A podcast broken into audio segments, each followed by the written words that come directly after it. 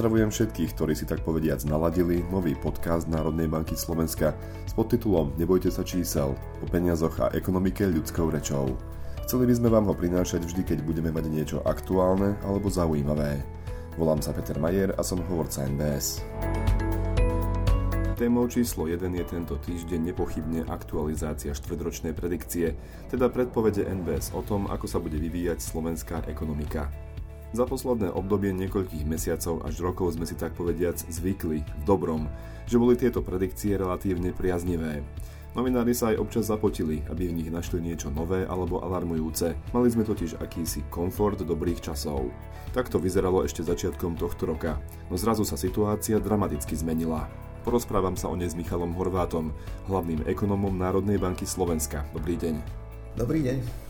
Pokles ekonomiky o 6 až 13,5%, pričom reálny alebo najpravdepodobnejší je okolo 9%, prudký nárast deficitu verejných financií, ale aj verejného dlhu. Tieto čísla sú ešte horšie ako tie z prvej negatívnej predikcie z konca marca. Prečo sa aktuálna predikcia ešte tak zhoršila?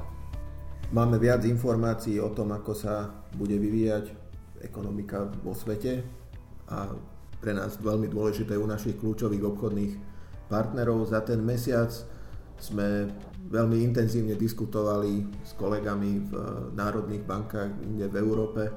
Vieme, že intenzita pandémie je v rôznych krajinách rôzna, aj to časovanie je trochu posunuté, takže toto všetko vplýva na to, ako sa pozeráme aj na, aj na hĺbku prepadu, ale aj na cestu von pre ekonomiku, aj pre, aj pre karanténne opatrenia. A musím povedať, že oproti marcu ten obraz vyzerá horšie. Stále sa rozprávame len o scenároch, toto nie sú nejaké veľmi presné predpovede na základe nejakých štandardných metód, ktoré používame.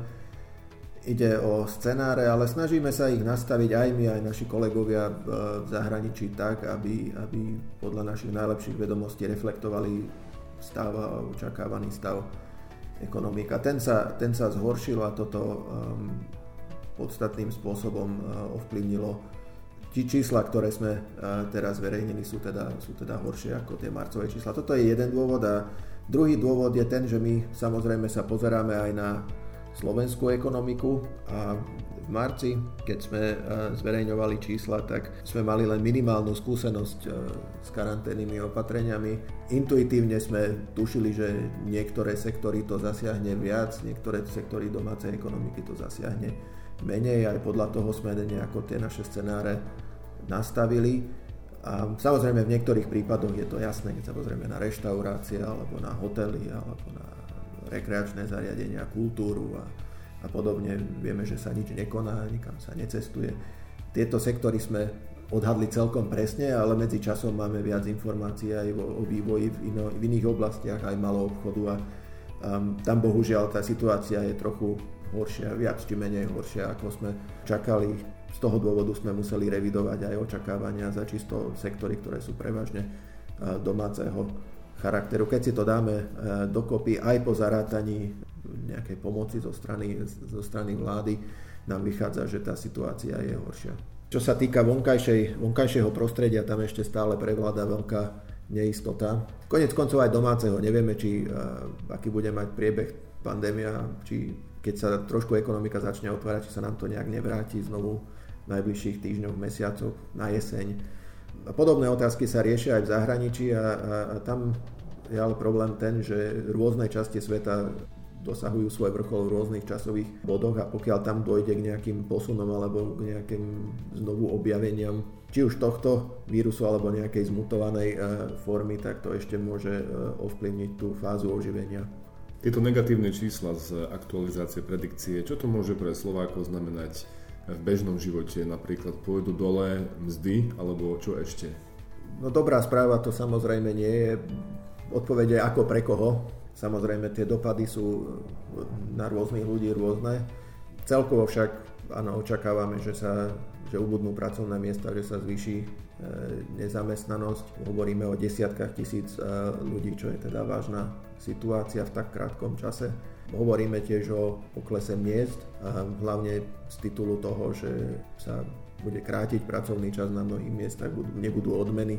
Mnoho ľudí bude na pnk alebo na očerkách doma a toto všetko vplýva na príjmovú situáciu a celkovo teda vidíme pokles nominálneho aj, aj reálneho príjmu reálneho, to je to, čo majú ľudia v peňaženkách, takže z tohto hľadiska to nevyzerá dobre, ale samozrejme sú profesie, sú oblasti, sektory, ktoré, ktoré budú menej zasiahnuté. A, ale bohužiaľ je to, je to tak aj na základe nejakých medzinárodných výskumov, že znovu tie najzraniteľnejšie skupiny sú tie nízkopríjmové, ktoré pracujú v profesiách s menšími zručnosťami. Tam je aj tá práca z domu ťažšia, čo sa týka zániku pracovných miest, sú tam tie rizika podstatne väčšie. Jediným možno trochu takým pozitívnejším ukazovateľom v porovnaní s tou marcovou časťou predikcie je nezamestnanosť. Vtedy ste odhadovali počet ľudí bez práce na 75 tisíc až 130 tisíc. Teraz v scenároch píšete, že by ich predsa len mohlo byť o trochu menej, asi o 50 tisíc. Prečo je to tak? Rátame s tým, že na vývoj nezamestnanosti budú mať priaznivý vplyv opatrenia vlády, ktoré sa prijímajú na dotovanie v zásade pracovných miest, aby sa nezrušili pracovné miesta. Tým sa znižujú náklady firmám a predpokladáme, že z tohto titulu nedôjde k tak intenzívnemu prepušťaniu. Stále tie čísla sú však vysoké, ale je pravda, že, že v najhoršom scenári by sme sa ináč rozprávali až o možno 150 tisíc dodatočných nezamestnaných.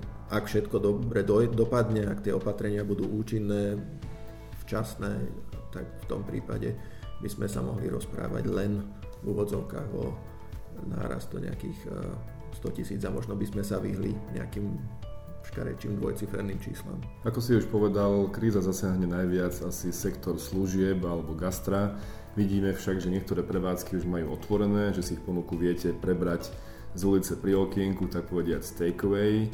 Ale káva do ruky, asi z hľadiska stržieb, nie je to isté ako plná večera s fľašou vína vnútri alebo vysedávanie pri kávach a koláčikoch niekoľko hodín.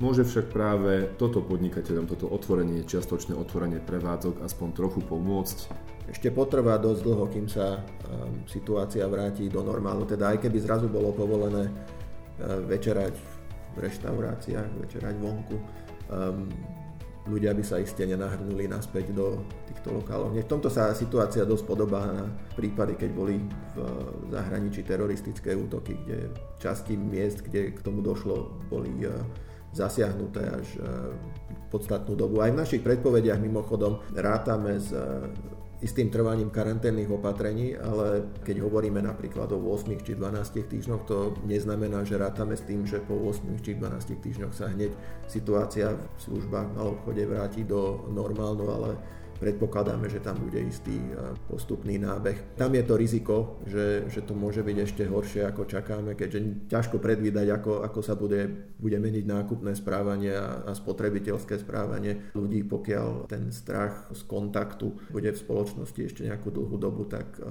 firmy alebo teda podnikatelia to budú mať dosť ťažké ešte v dohľadnej dobe. Mnohé susedné štáty sú na tom ešte horšie ako Slovensko, čo sa týka počtu infikovaných aj mŕtvych. No už začali e, uvoľňovať niektoré opatrenia, takisto ako my otvárať prevádzky.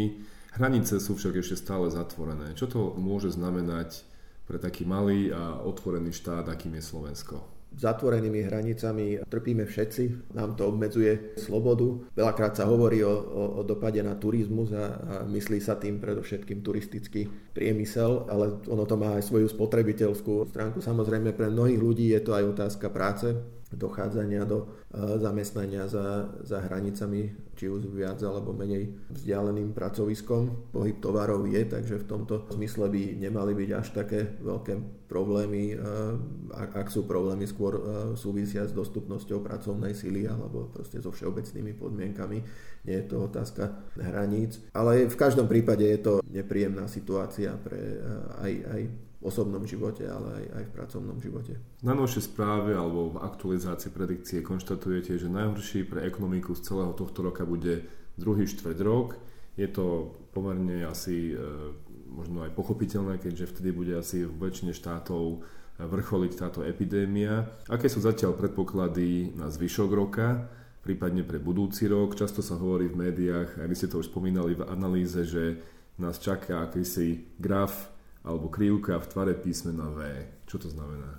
Kríza v tvare V znamená, že po nejakom prudkom prepade dojde k, k prudkému oživeniu. Ono ten, to väčko vidno momentálne skôr na medziročnej báze ako, ako, ako po štveť rokoch. Keď sa na, na ten obraz pozrieme po, po štveť rokoch, tak je to skôr taká nejaká fajka alebo logo niektorej jednej zo športových značiek dno by sme mali dosiahnuť eh, v druhom štveť roku. Čím pomalšie bude zotavenie, predpokladáme, že tým väčšie budú aj tie trvalé straty na produkcii. Čo vyplýva z toho, že, že samozrejme hlboký prepad a, a, a nejaké zdlhavé obnovovanie mezi, väzie medzi, medzi firmami, medzi spotrebiteľmi firmami a, a, a takže je, je väčšia pravdepodobnosť, že tie, tie vzťahy sa narušia Samozrejme na druhej strane, e, ako pri každej nejakej, e, nejakom šoku do ekonomiky vznikajú nové príležitosti a, a iste sa ekonomika bude meniť aj v pozitívnom smere, iste proste vzniknú aj nové zaujímavé veci, pozitívne prekvapenia v tej fáze